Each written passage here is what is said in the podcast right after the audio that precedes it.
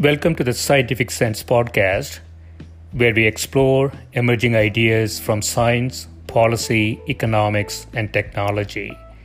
My name is Gil Eapen. We talk with world's leading academics and experts about their recent research or general areas of topical interest. Scientific Sense is an unstructured conversation with no agenda or preparation. We cover a wide variety of domains where new discoveries are made and new technologies are developed on a daily basis. We are most interested in how new ideas affect society and help educate the world how to pursue a rewarding and enjoyable life rooted in science, logic, and information. We seek knowledge without boundaries or constraints and provide unedited content of conversations with researchers and leaders who love what they do. A companion blog to this podcast can be found at scientificsense.com, and this podcast is available on over a dozen platforms and directly at scientificsense.net. If you have suggestions for topics, guests, and other ideas, please send them to info at scientificsense.com and I can be reached at gil at eapen.info.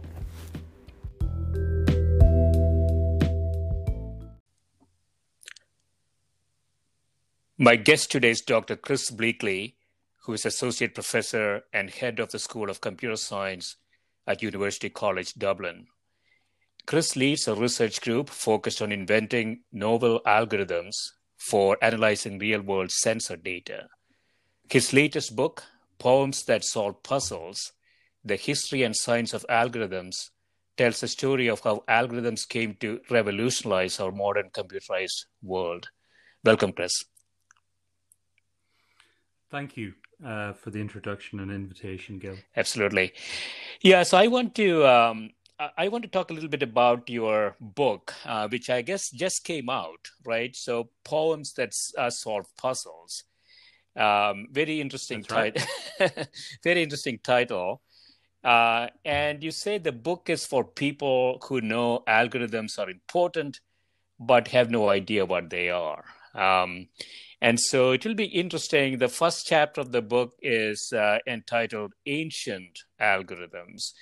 Uh, and so perhaps we can start there. Uh, if you can give us a context uh, of you know what you mean by algorithms and sort of a history uh, of how how this term um, you know came to be uh, well known, not only in computer science but also in any any industry you can think of today.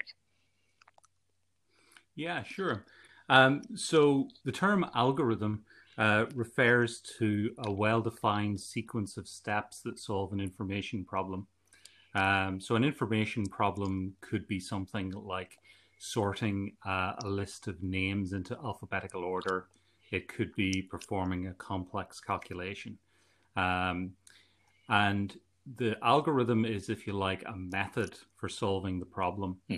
Uh, so, uh, if you perform an algorithm manually, you manually perform the steps one after another. And if you follow the steps correctly, um, the information problem, such as sorting the words, is solved, is completed. Um, recently, algorithms have become important because they're the methods that computers apply to solve information problems. Right. Um, so the step-by-step instructions that we as humans can read can be transformed into instructions that the computer can perform. And the difference is the computers can perform those instructions at very high speeds um, and complete algorithms in amazingly short times. Right. Uh, so that's what an algorithm is. In the book, I give the history of algorithms um, from ancient times to the most recent algorithms and cryptocurrency and uh, artificial intelligence. So um, I think this. Yeah. No, so so so at the at the very broadest level, Chris, then uh, an algorithm is set of instructions, and so one could imagine uh, from the inception of humans, we have had algorithms, right? So they might have used ancient humans might have used some sort of an algorithm to find a water hole or a safe hunting area. Um, and so it, it is simply a set of instructions you can you can follow, or repeat, uh, with a reasonable probability of getting an answer, right? Getting an expected answer. Yeah, that's correct. Um, so, as you say, you could imagine hunter gatherers step by step searching for a water source or something like that. Yeah. Um, the earliest documented algorithms that we know of uh, date to around 3,000 to 4,000 years old mm. um, from ancient Babylon. Yeah. So the algorithms have been found uh, amidst the recorded writings of the ancient Babylonian society. They recorded their writings on clay tablets. So the writing was etched to symbols uh, using a reed stylus impressed on wet clay. Mm. And the clay was then allowed to dry in the sun. Now, most of the writings are concerned with things like taxation and running of the king's palaces. Um, but a portion um, of the clay tablets that have been found uh, describe the mathematics of ancient Babylon. And the mathematics of ancient Babylon was quite algorithmically orientated. Hmm. Uh, the writings describe a problem in the way that our own mathematics textbooks describe a problem. An example I provide in the book is calculating the volume, the dimensions of a water cistern, mm. given uh, its volume, height, and the differences between its length and width.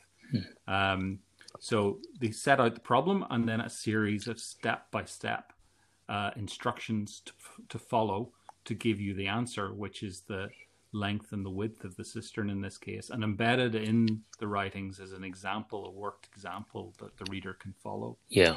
So these are the earliest recorded algorithms. Um, we think scholars think that these are a lot of these are actually from um, students' notebooks. They, they, they were making notes as they learned oh, wow. how to solve these problems. Yeah.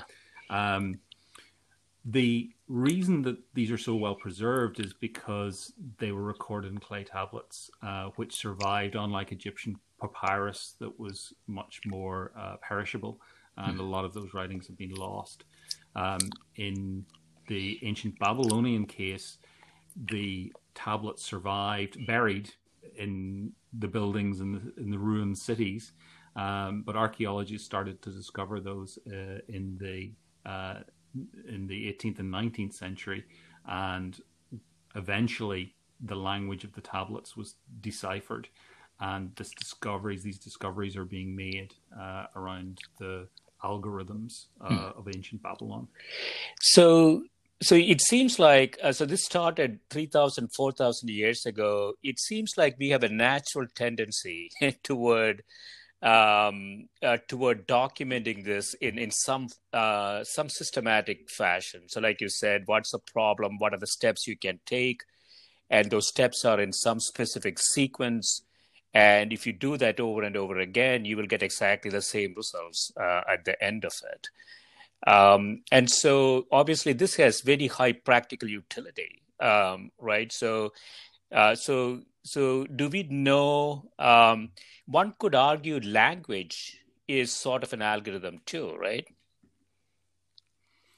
Um, yeah. Can, can, so, algorithm is uh, a language is a means for communicating information from yeah. one place to the next. Um, so, uh, I, I, am not sure I call language as such an algorithm. Um, it, it's it's more a means of communicating. Um, I suppose you could consider the encoding of knowledge uh, into uh, a language as being steps that could be considered um, repeatable.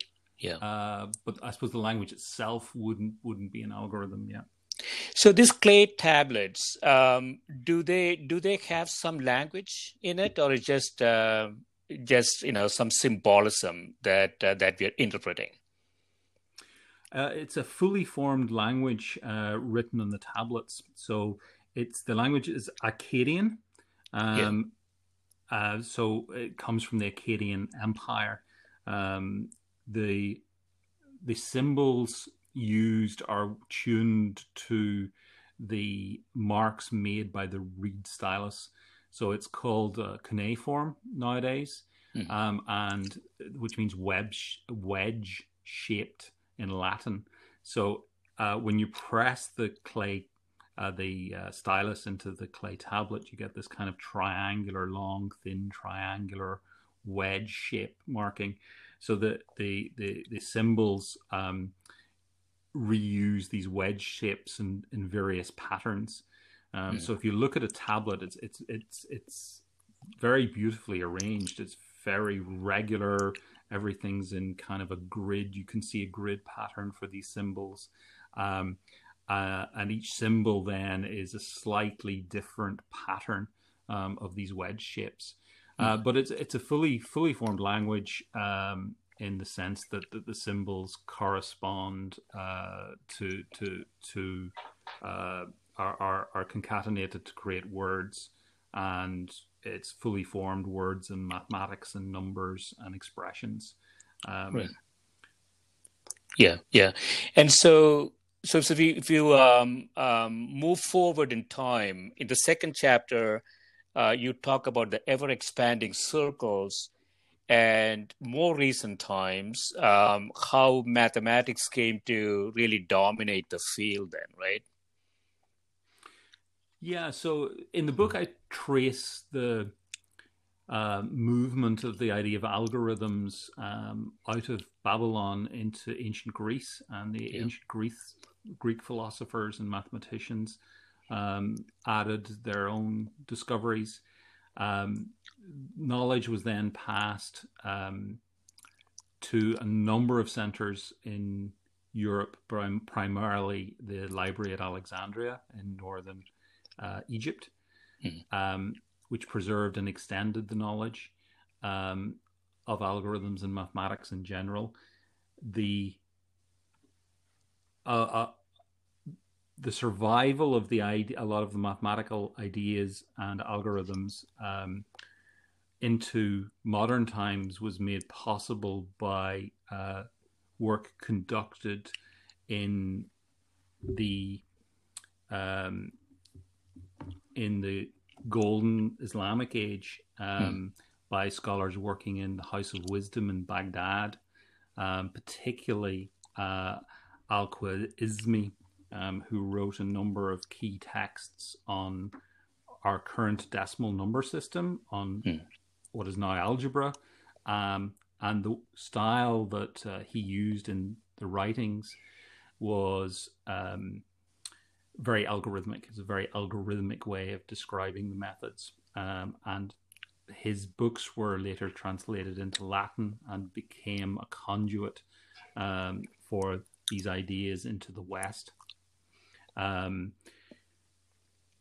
in parallel algorithms were developed in China. Um, yeah. And um, the one area I concentrate in the book is the use of algorithms to calculate pi, which is mm. the ratio uh, between the circumference um, of a circle and its diameter. Yeah. So we now we know that pi now is a ratio of about uh, 3.1 and it, it's a, a, an irrational number. Um, so you can never write it down exactly. It writing it down requires an infinite number um, of decimal places of, of uh, to get it accurate. Yeah. Yeah. So this has become a never-ending quest in mathematics to find the most accurate and uh, version of the number pi possible. Um, so in the book, I, I talk about the algorithms that have been used over the years to estimate the value of pi. Hmm. Um, and it gives some indication of how mathematics spread and developed over the years. The Babylonians had an estimate of pi uh, of that was 25 divided by 8, which is roughly 3.125, which is accurate to two digits. Yeah. The Greek uh, philosopher Archimedes improved on that uh, with a famous algorithm that uh, stood the test of time. It was the most algorithm, accurate algorithm for about uh, a thousand years. Um, and the same algorithm was adopted in China, and it was actually in China that uh, it came that uh, scholars came up with um, a, a, very accurate version um, of pi in the fifth century uh, that was to stand as the most accurate estimate um, to, until about the 17th century. Mm-hmm. Um, yeah, and so so so further forward in time enters the computer, uh, and so what um, what would be considered to be the sort of the first computer, um, if that word can be defined properly?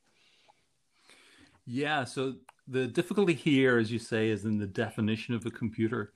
Yeah. Um, there was attempts uh, by Charles Babbage to build a mechanical computer um, in England, um, but those failed due to the um, the imprecise manufacturing of the mechanical components at the time.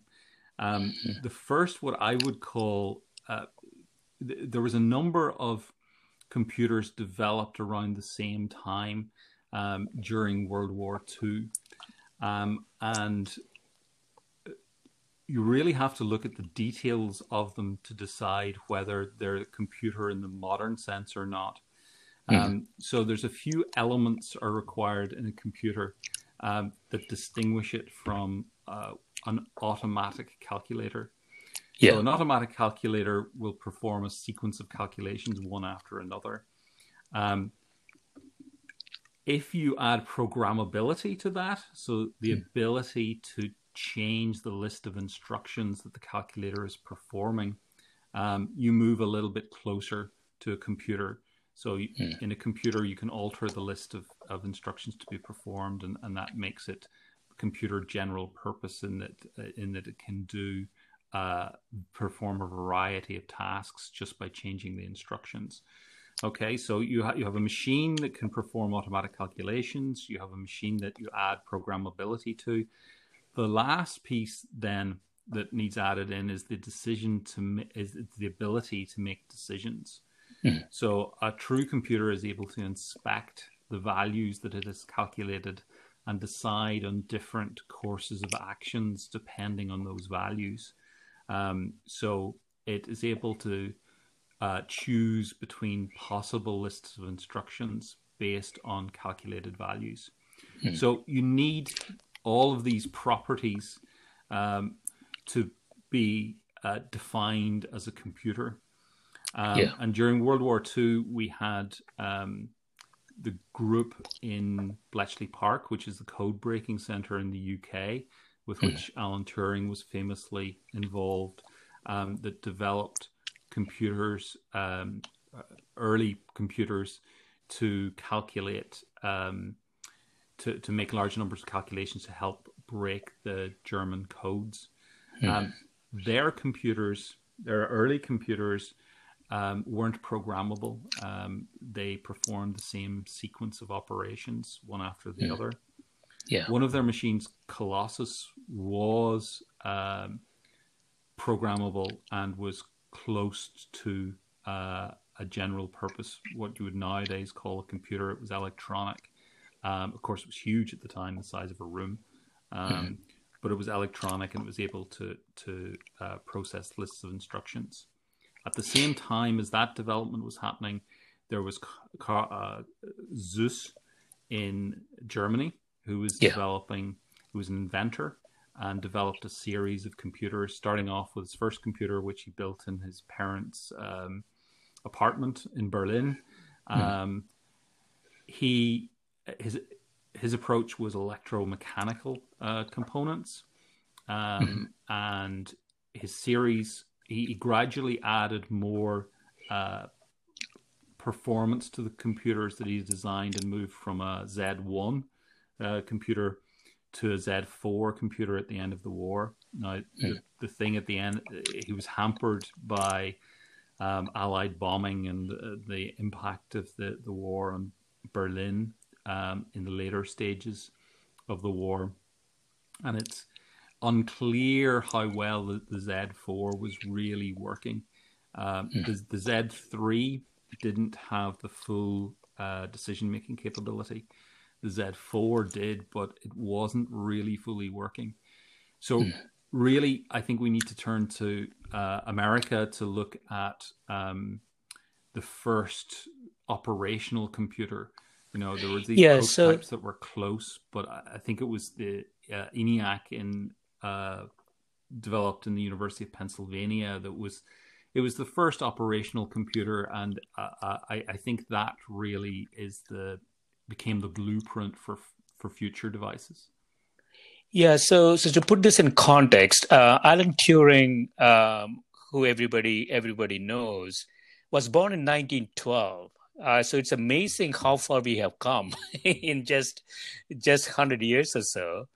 Uh, and so if, if you use the, the term uh, a programmable machine that's able to make decisions, uh, clearly that excludes uh, many of the machines of industrial revolution. Uh, it could even exclude many of the modern uh, machines, um, obviously calculators or you know even some some machines that we call computers are not necessarily computers in that sense, right? They don't make any decisions and so so so yeah so uh, kind of moving forward in time um, the the university of pennsylvania uh, and what is what is that invention called it's the eniac um, ENIAC. So yeah, it was developed um, to calculate uh, ballistic charts for the U.S. Army. Mm. Um, so the U.S. Army um, had a team of mathematicians um, primarily female mathematicians due to the demands for uh, males uh, in, enlisting in the army. Um, so, female a team of female mathematicians that were calculating um, the shell trajectories for artillery pieces, um, and the shell trajectories are related to the particular uh, artillery piece, the angle at which it's being set, the wind condition, where the target is, the distance to the target, the height of the relative height of the target. So there's a lot of factors in, in trying to determine what the right angle um, is for firing your your artillery piece. Um, yeah. The mathematicians produced list tables that the field officers referred to in selecting their their their angles for their um, and the sighting um, of their artillery pieces. So producing these tables manually was very time consuming. Um, and a team in the University of Pennsylvania, where the uh, mathematicians were doing their calculations, realized that um, they could speed things up greatly by uh, building an electronic computer to do the calculations. Um, that was work was funded by the U.S. Army, um, and working versions of the ENIAC computer uh, were available um, at the end of the war. Um, they were never used for ballistic calculations during the war, uh, hmm. but immediately after the war, they were actually used for calculations um, for the Manhattan Project, the hmm. design of the atomic bomb. And so there was some mathematical uh, developments as well. So uh, there was a Monte Carlo technique uh, that came to the fore. Um, there were some practical uh, applications, such as attempts to forecast uh, forecast weather and other uh, phenomena that there's a lot of uncertainty in them. and then some of those mathematics, even though it worked at small scale, sort of break down uh, because of because of chaos and and other other uh, phenomena, and so mathematics was sort of developing alongside the machine, and uh, and and uh, and then we come to what is now largely called artificial intelligence. Um, we will take a quick yeah. break. Uh, yeah, go, go, ahead, Chris. Sorry. Yeah, I was just going to say. I mean, that's true. Yeah. So the, the advent of the computer meant that um, algorithms um, that weren't in any way practical before could now be contemplated. Um, they could be done because thousands, hundreds of thousands of steps could be done uh, in a very short period of time.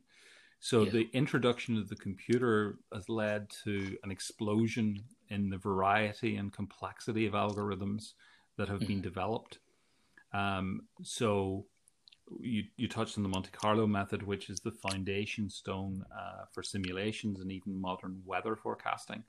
Um, it allows uh, the computer to try out uh, a subset of random scenarios, play those out um, as if they had occurred in the real world, but uh, modeling the phenomena using numbers, and then yeah. to bring those samples together uh, as an ensemble and make a kind of a, a global estimate of what's likely to out, uh, happen, even mm. in a very complex system. Right, right. We'll take a quick break, Chris, and when we come back, uh, we'll talk about um, a, a, quick introduction to artificial intelligence and its history, uh, and then we go into where we are.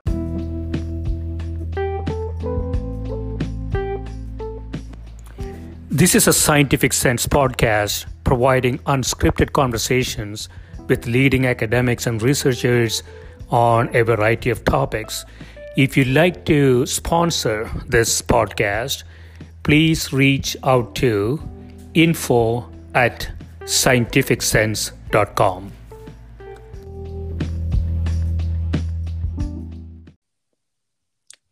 So we are back. Um, uh, so, Chris, uh, we are talking about your book, Poems That Solve Puzzles, and uh, it is uh, it is a history of uh, computing algorithms uh, from maybe 4,000 years ago to the status quo and maybe some speculation into the future.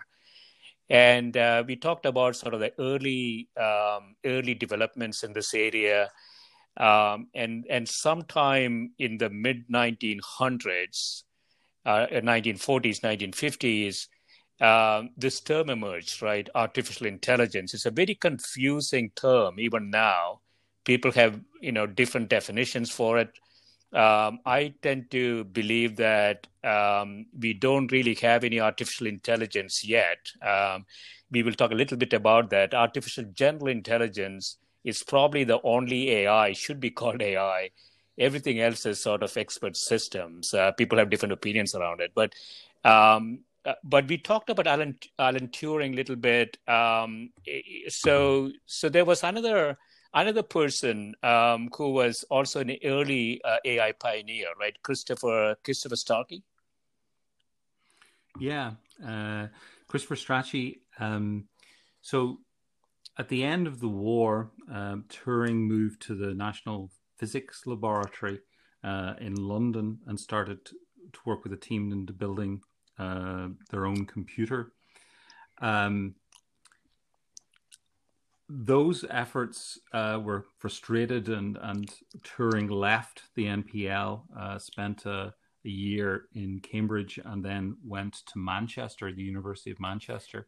Mm-hmm. University of Manchester, um, seeded by a Bletchley Park alumnus, um, uh, had developed their own computer and had actually um, outstripped the NPL efforts. What is uh, what is NPL, NPL again? Oh, it's the National Physical Laboratory in London. Okay. Uh, yeah. Turing had joined, and they, they attempted to, to build a computer. Yeah. Um, the after Turing left, the NPL produced a computer called the Pilot ACE, which is a simplified version of Turing's design. Mm. Um, and it was at that point in time that Christopher Strachey uh, entered the scene. He was a teacher um, at Harrow College, at Harrow School. Hmm. Um, and he was a graduate um, of Cambridge. Um, he heard about computers and was interested in programming them, and he actually re- requested the National Physical Laboratory could he come along and uh, do some programming as a hobby. Yeah. Um, at the time, very few programmers were available, and they accommodated him. Um, he heard he did some programming in their device, but he heard about the Manchester computer was more advanced Hmm. Um, got in touch with Turing, who he knew from his university days, um, and got some time working um, on the Manchester computer. Uh, it turned out he was a, a natural programmer. Uh, even Turing was impressed by his ability to write code. Um, one of the projects that he undertook was to write uh, a program which generated love letters. Uh, so what he yeah. did was create uh, a program that used templates of love letters. So it would be things like um, my adjective, adjective, adjective, noun, verb, um, structures, grammatical structures would be coded into these templates, and the computer mm. would randomly choose adjectives to slot into the various positions. Yeah. So, for example, uh, he wrote a love letter purportedly from the Manchester University computer, which started, "Honey dear, my sympathetic affection beautifully attracts yours, affectionate enthusiasm, etc." Yeah. So you can see how it constructed um, uh, new sentences. It was slightly creative in constructing new sentences. Um, so that was probably the first artificial intelligence program um, mm. where it, it the as you said the, the, the, definition of artificial intelligence is is fraught with diff- um, the best definition I, I think is from or the accepted definition is from 1955 uh, from a researcher um, uh, called John McCarthy. Um, mm. He defined of artificial intelligence as a computer program uh, completing a task that would otherwise be called intelligent if uh, a human were so behaving. So here mm. we hmm. have a letter being written by a computer. Um, you would say that writing requires intelligence. So hence, you would argue that a computer writing a letter is an artificial intelligence. Mm. But you, the way the computer is doing things is completely different. The algorithm is completely different to what's going on in the brain. It's just as if uh, the task were be completed by an intelligent be- being. Right. Strachey went on to work on uh, a drafts program or checkers in the US as the board game where you move counters around a a black and white checkerboard. Mm. Um, he went on to work in that, which was another uh, more advanced uh, form of artificial intelligence where the computer was trying to play the game um, of checkers as if it were a human player. So, again, trying to write a program that uh, performs a task that we would otherwise say was uh, required intelligence. So, is he the one who um, who came up with the term machine reasoning? Um, no, it was actually um, another researcher yeah. um, who also tackled the uh, checker playing problem. Mm-hmm. Um, it was a, an American called Arthur Samuel. Um, he was working worked for IBM um, on developing a program that would play checkers, and he actually initially he thought he'd been bested by Strachey. He read about Strachey's work. He'd been working on this problem of playing chess for, for some years. Uh, um, and he read Strachey's first paper in the topic and felt that uh, he'd been superseded. Mm. But then he realized that Strachey's program wasn't a particularly good checkers player. And Strachey found, uh, proposed, and developed new ways um, to improve his checker player. And this was the first um, occurrence of machine learning, which is now used very extensively right. um, in products uh, from Apple and Google. Yeah. But this was, remember, this was the 1950s. This was the mid 50s. Right. And what Arthur Samuel's idea was that rather than tell the computer um, how to play checkers, you would be better to program in the basics and let the computer figure out mm.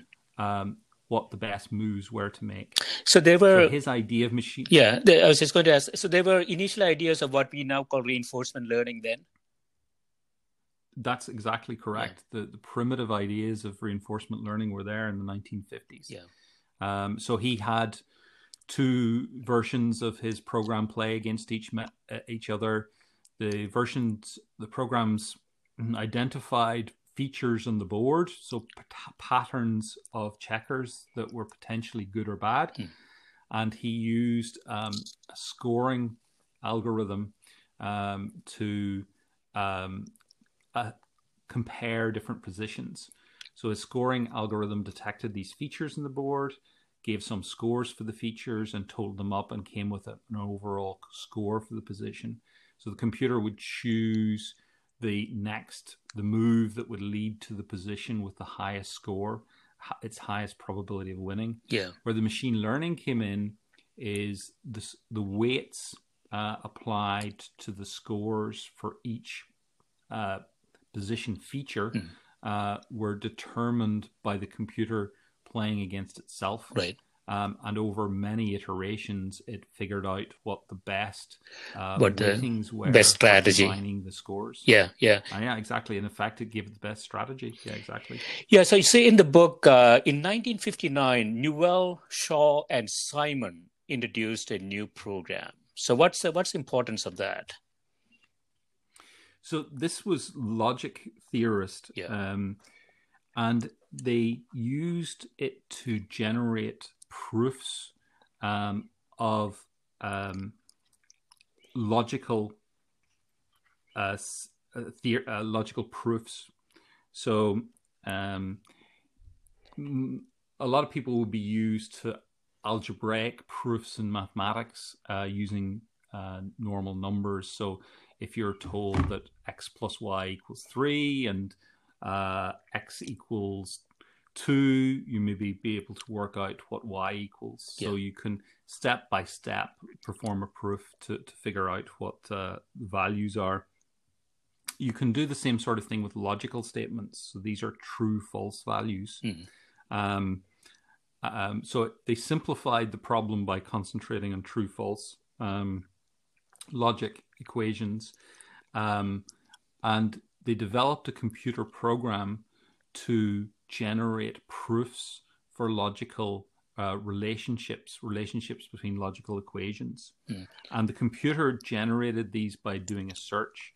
It basically tried every possible manipulation of the equation. Right. Um, and gradually, using the search, it, it generated a lot of possible uh, chains of substitutions and transformations. Mm. Uh, but over time, it, it was able to, by trying lots of possibilities, it was able to find paths or chains of transformations between a desired starting point and a desired ending point in yeah. terms of the equations. So, um, yeah. So it was able to do yeah. math. It was able to reproduce the mathematical proofs uh, in um, key text um, that was produced um, by well-known mathematicians. Hmm. Um, so they felt that this was the first um, occurrence of artificial intelligence.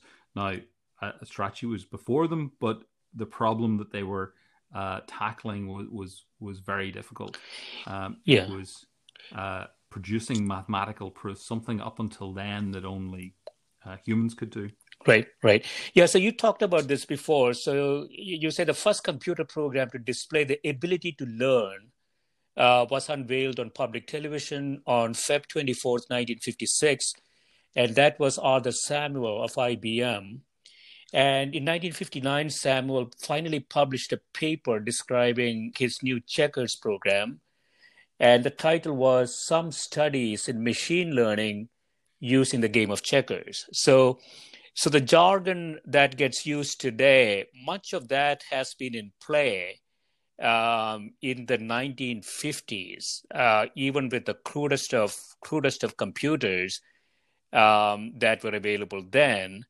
Uh, and then uh, there was a lot of hope about this area called artificial intelligence, uh, but it didn't quite pan out the way, right? So people call it now the AI winters uh, is that the 60s that we call it? Yeah, so it was the late 1950s and 1960s. Um, So these early breakthroughs in computing, um, I think, led researchers to be over optimistic about what was possible in artificial intelligence. So we, you know, we had uh, prominent figures like Marvin Minsky, uh, who's head of AI research at MIT, saying in 30 years we'll have machines whose intelligence is comparable to man. So he said that in 1968. Mm. Um, um, so we've missed that target by, by quite a ways already. Um, even Turing said by the end of the century we'll have machines that will converse like humans. Um, why were people so far off the mark? Um, I, I think some of it was because computers could solve mathematics. Yeah. Um, the people involved in the research felt mathematics was the pinnacle, and that more mundane tasks would would easily be uh, solved. Uh, it turns out that mundane tasks like walking, running, recognizing objects are are very difficult. Right. And the only reason that they seem easy to humans is that a large portion of our brains are actually given over to processing visual and auditory information. Hmm. Um, whereas doing mathematics is not a, a natural thing for us to, to, to do and from a from a from a you know evolutionary perspective. Um, so um, I think I think the researchers at that stage were, were just taken in by the ability to do mathematics and this assumption that everything else would would follow. Uh, in in re- the real world, in dealing with real world uh, signals such as uh, images and sounds and speech, uh, there's huge variation. And, mm. and computers, until very recently, have been very poor at dealing with those levels of variation. Right, right. Yeah, as an aside, Chris, um, uh, toward the back end of that winter, um, I was in graduate school and was working on what was then, you know, one of the first. Uh, we used to call it expert systems, which is probably the right term, I would argue, even now uh, for education. And the idea there was to get a uh, get a graduate student to interact with a computer uh, and really pro- the computer responds with uh, ideas. Um, and so this is a design problem in engineering. And the goal was to develop the intuition of the student by interacting with the computer. Um, and so you want to find the optimum design that's a least cost design. A fresh graduate student doesn't have any experience or intuition to do that.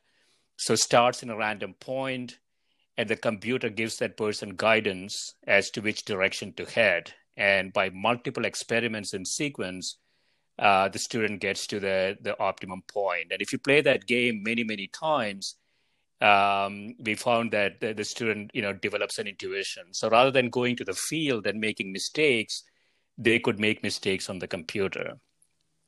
Uh, and so, just like you're, you're describing, uh, again, in engineering, we had great hopes of this type of technologies really making a making a dent in education and other areas. Um, and and not a lot happened, um, uh, uh probably because the computing infrastructure wasn't really there to make very practical applications. Um, and so I want to sort of uh, fast forward. You have in the book, you talk about the advent of internet in the 90s, Google in 2000s, and Facebook uh, later. So these are uh, probably areas that people are familiar with. So I want to come to sort of the, the status quo today. Um, so, so where are we now uh, in terms of what people think about artificial intelligence? Yeah, so things have changed radically. So the AI winters, um, the funding was cut for AI research projects because so many of them failed, and government agencies re- refused to put in more money. Yeah, uh, and a lot of researchers gave up. Uh, what's really changed things is in the last 15 years is um, the amount of compute power. Hmm. Um, is now sufficient to run artificial neural networks. So up until about 15 years ago, artificial networks, uh, artificial neural networks were too small to deal with any real world tasks. Um, when the compute power was sufficient, researchers could start to use large artificial neural networks, and large artificial neural networks can really tackle real world problems, complex real world problems. So artificial neural network. Yeah, so I was going, just going to say artificial neural network is really an attempt um, at uh, what we believe how the brain is working in uh, in mathematics and on computers. And it was first coined uh, by Belmont Farley and Wesley Clark at MIT, uh, again in ni- mid 1950s. Uh, so again, artificial neural network now largely called deep learning by one, you know, some of the the later companies uh, has been in play from the from the 1950s. Yes, the, the, the basic concept um, of an artificial neural network has, has been around for a long time. Um, this idea that you can very approximately model the behavior of a neuron, a single cell in the brain, using uh, mathematics, and you can simulate that in a computer. Um, has, as you say, been been in play since the 1950s. Um, yeah. The the two the two things that uh, were missing in the 50s were one was an algorithm for training the artificial network to perform a particular task, mm-hmm. and that was solved by the introduction of backpropagation in the 1970s uh, and 80s. Um, and then once that was available, the networks were, were too small. Computer power wasn't good enough. It was really uh, 2005 that computers were good enough to to simulate large enough numbers of net neurons that we could tackle uh, real world problems. And, and that's where the term deep learning was coined. The hmm. networks were, were deep enough. In other words, they contained sufficient layers to do really useful tasks. Um, so where we are now is is a lot of the research that's been done is is applying those deep learning ideas in all sorts of fields. Mm. Um, uh, it's not just the speed of the computers; it's the data sets that can be provided. So, if you want to train a neural network to recognize objects, uh, you can now use a very large neural network, very deep, lots of layers, uh, 10, 12 layers, uh, tens, maybe hundreds of thousands of neurons in it um, and you can give it examples of hundreds of thousands of uh, images of objects. And yeah. it can use machine learning to learn uh, what the correct settings are for the neural network so that it can recognize the objects. Um, yeah, the so, the so, irony there, Chris, is that you know, in some sense, uh, I want to get your insight into this. So, if you if you provide labeled cases, you know, fighting cat against the dog type uh, experiments, if you have a large number of data points, as you say, the computer is able to uh, able to recognize that over time. Uh, but the human doesn't actually require a very large number of data sets uh, to get to the same level of intelligence. So it, it, seems to me that you know, I would call it rote rote learning, the rote learning process that is embedded in in deep learning networks. Um, can we really call them intelligence? Um, you know, compare that to human intelligence based on the definitions that that was existing in the fifties.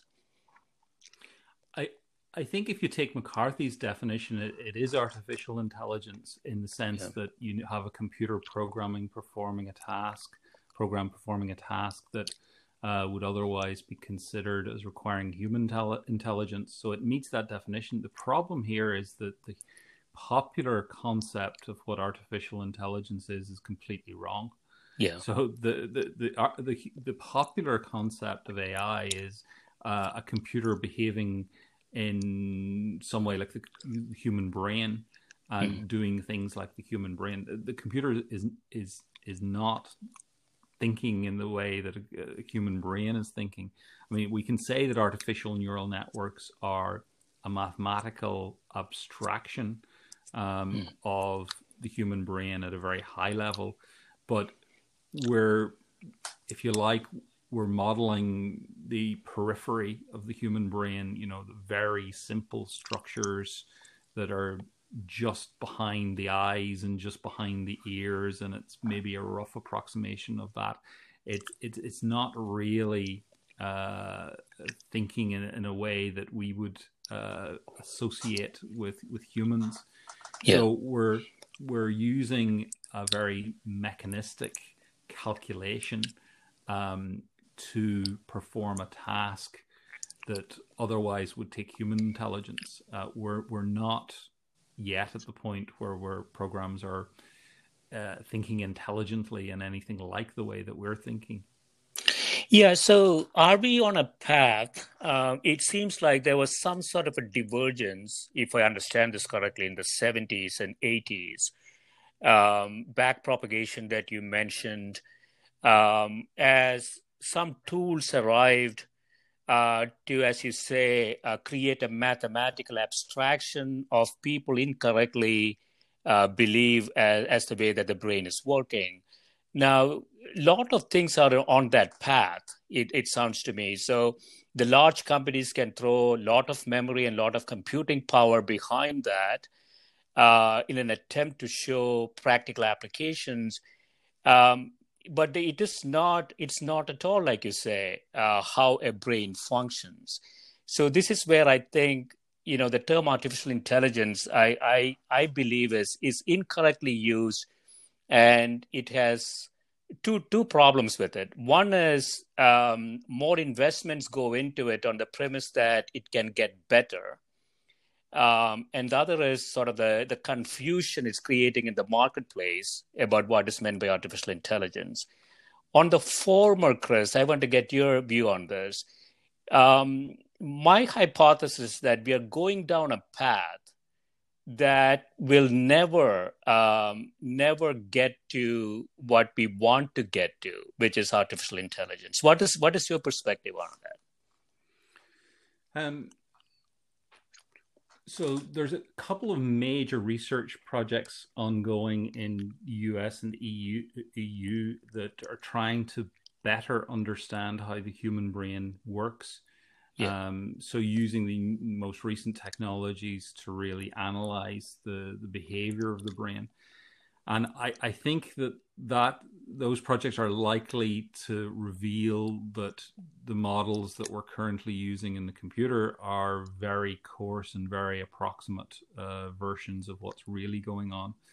So we, we may see some transfer um, of knowledge from how things are working in the biological brain uh, into improved artificial neural networks. Um, but I, I think a lot of what we as humans associate with intelligence is higher order thinking. Um, right. You know, analyzing, thinking in your head, listening to what you're saying, thinking in your head rather than reacting to things. So, yeah. Uh, a lot of what I say, a lot of what's being done at the moment is really just peripheral functionality, um, reacting to things. So there's a there's a big gap there as how yeah. how do you get to this next level um, and it's really not clear uh, what the path is there. Um, is it refinement or major changes? I, I think it's probably both. Um, I think refinement of the models for individual neurons, but also radical changes in the structures. Um, you know, the, the brain, you, human brain, you'd have to think is is a network of networks. Um, yeah. So so we're we're at the moment we're we're looking at single peripheral networks. Like how do all these networks in the brain work with each other um, to generate this higher level of thinking? That's really not understood at all at this stage. Um, hmm. So I, I, think the innovations are are going to be um, in um, how large networks interact with each other, um, as opposed to this low level we're at at the moment, which is really just using a, a large ish network. Now you start putting them together, and your compute demands go uh, through the roof. How do you deal with that? Yeah, uh, uh, um, I see two symptoms, Chris, that um, that tells me, or, or that uh, I believe this is a case, that we need to philosophically change the design path. The first symptom is we know humans don't need a lot of data to, to actually get to an intelligent decision. It doesn't require 60 million uh, labeled cases to learn something. Uh, so that that's the first symptom.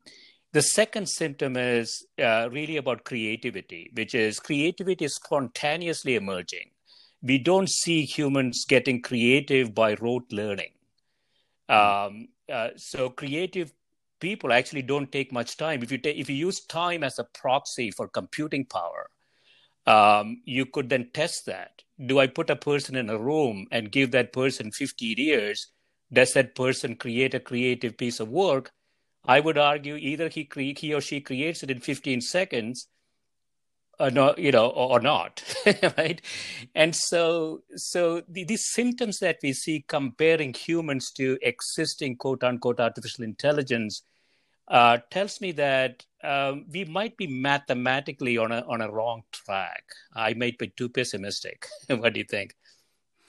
Yeah, so this is one of the big problems um, is the amount of training data that's needed. Um, and it, it, it's fine uh, for things like handwriting recognition, object recognition, um, language translation. Um, we can actually use enough compute power um, to figure out neuron neural networks that can do those jobs. But you're right, humans humans don't need that many examples. Humans are much better at generalizing.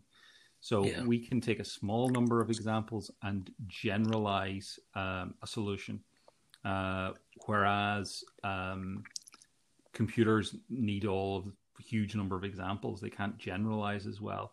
So the question then is, how are humans doing the generalization? Mm. Um, we and and and there's there's the other side of the generalization is, is overfitting. So if you get right. too many examples, you can tune to just particular cases um, as opposed to the general identifying the general pattern. And humans yeah. don't seem to do that either. They don't overfit and they don't need that many examples. So, mm. how is that working? It, it, it, the way that is being used in computers at the moment is to synthetically generate more examples from. uh, so let's say that you take uh, 10,000 images. Um, you can then mix and match them and distort them and change the color patterns and generate uh, another 100,000 images from those. Um, and that's generating a synthetic data set. Um, hmm is the human brain doing something like that? Is it is it generating synthetic data, um, or is it is, is, the human brain got a kind of a general problem solver that it allows it to generalize, to take mm. a few? Is something completely different going on? Um, I suspect something completely different is going on. I don't think the human brain is is putting in the amount of effort. I mean, if you look at the power consumption of the human brain, it's it's very very low in comparison yeah. to modern supercomputers. So I, I, think the human brain is somehow um, generalizing using some um, capacity, generalization capacity that it can use across a range of problems. Um, yeah. And that we haven't we haven't figured that out at all in in the artificial network community. Right. There are there right. are some interesting paths in, in, generative adversarial networks and things like that, but I think I think we're hmm. still a long ways off figuring that one out. Yeah. So so in conclusion, Chris, um, if you look forward five ten years, um, based on the path that we are on, uh, there there are more innovations in engineering. Quantum computing is is sort of hovering. Um, we don't know how long that's going to take. Uh, there are some applications like cryptocurrency and Bitcoin um, that again requires a lot of computing power. So, assuming the path that we are on is going to be the path that we would continue to pursue, which tells me that more computing, more memory, um, more sort of brute force applications. Where do you think we will end up, let's say five years, 10 years from now? There was a lot of talk about the um, the singularity just five years ago. Um, by 2027, Um, so, so, so, what, what, what are your expectations looking forward five, ten years? Yeah, I, I, I think the singularity idea is flawed. Um, the singularity idea is projecting forward uh, compute power, and when does mm-hmm. compute power become similar to brain compute power? Um, I, I think, in terms of that metric, we may be close to having raw power comparable to the brain over the next few years. Now, that's somewhat limited by a slowdown in Moore's law. So Moore's law says mm-hmm. that um, the uh, number of transistors per square millimeter in a computer chip um, doubles every 18 months. Um, and that was true in the 1970s, but has now slowed down. We're now maybe looking at uh, more like 24 months or more. Um, yeah. And it becomes increasingly difficult to shrink those transistors. So we're, we're starting to slow down off that curve. Uh, so that may push out what, what's being called the singularity by, you know, five, ten years or something like that. But uh, mm. we, it does look like we're reasonably close to matching with compute power. But I think what we're missing completely here is the algorithms. Um, mm. We we may be able to do as many base calculations as the human brain in a, in a supercomputer, but if we don't know what the algorithms are, um, it won't have the same effect. Um, yeah. So I, I think we're a long ways off figuring out what the algorithms are. Yeah, it's interesting. You know, as you mentioned, in the 50s and 60s, um, we would have thought that the, the constraint really is the hardware. Um, mm. We couldn't have envisioned the, the, type of computing power that we have today um, that fast.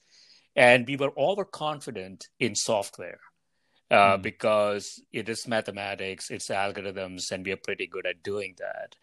Now the problem uh, appears to have reversed in the in the 2000s, which is uh, we we continue to seem to do okay with the computing power increase, uh, but the mathematics uh, appears to be plateauing, at least from my perspective. Do you see it that way? Um, yeah, well, there's a, there's a problem here in that. Um, the capacity for writing software. The, the beauty of artificial neural networks is the, the basic unit is quite simple and you just replicate it, uh, the basic unit, tens of thousands of times. And then machine yeah. learning, you just give it examples and it figures out itself how to solve the problem. So you've taken the manual coding out of the loop here. You know, it, you, you, you have a basic unit, you have a training algorithm, you give it lots of examples, it figures out how to solve the problem. You're not trying to solve the problem yourself. Um, mm-hmm. But the difficulty comes if that basic unit isn't quite right, if the interconnection of those basic units aren't quite right, you have to go in and, and re engineer uh, this basic system.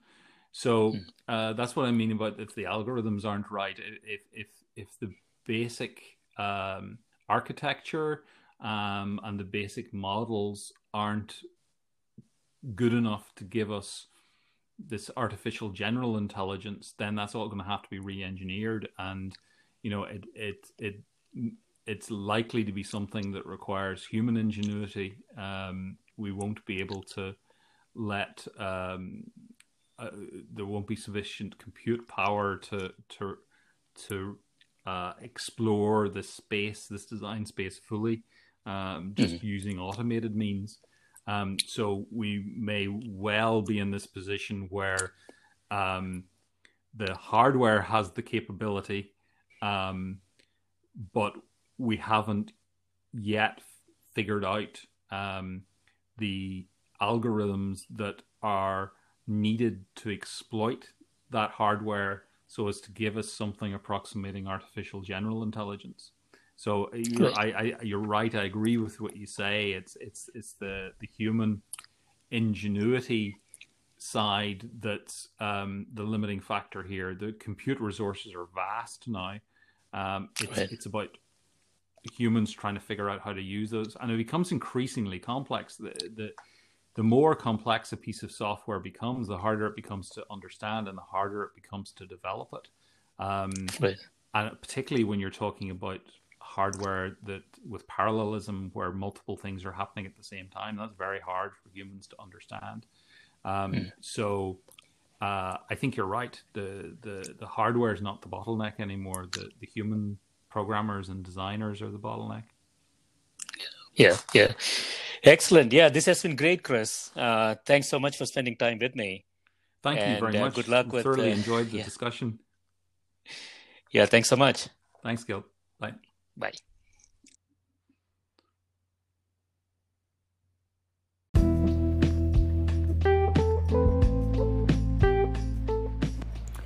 This is a Scientific Sense podcast providing unscripted conversations with leading academics and researchers on a variety of topics. If you'd like to sponsor this podcast, please reach out to info at scientificsense.com.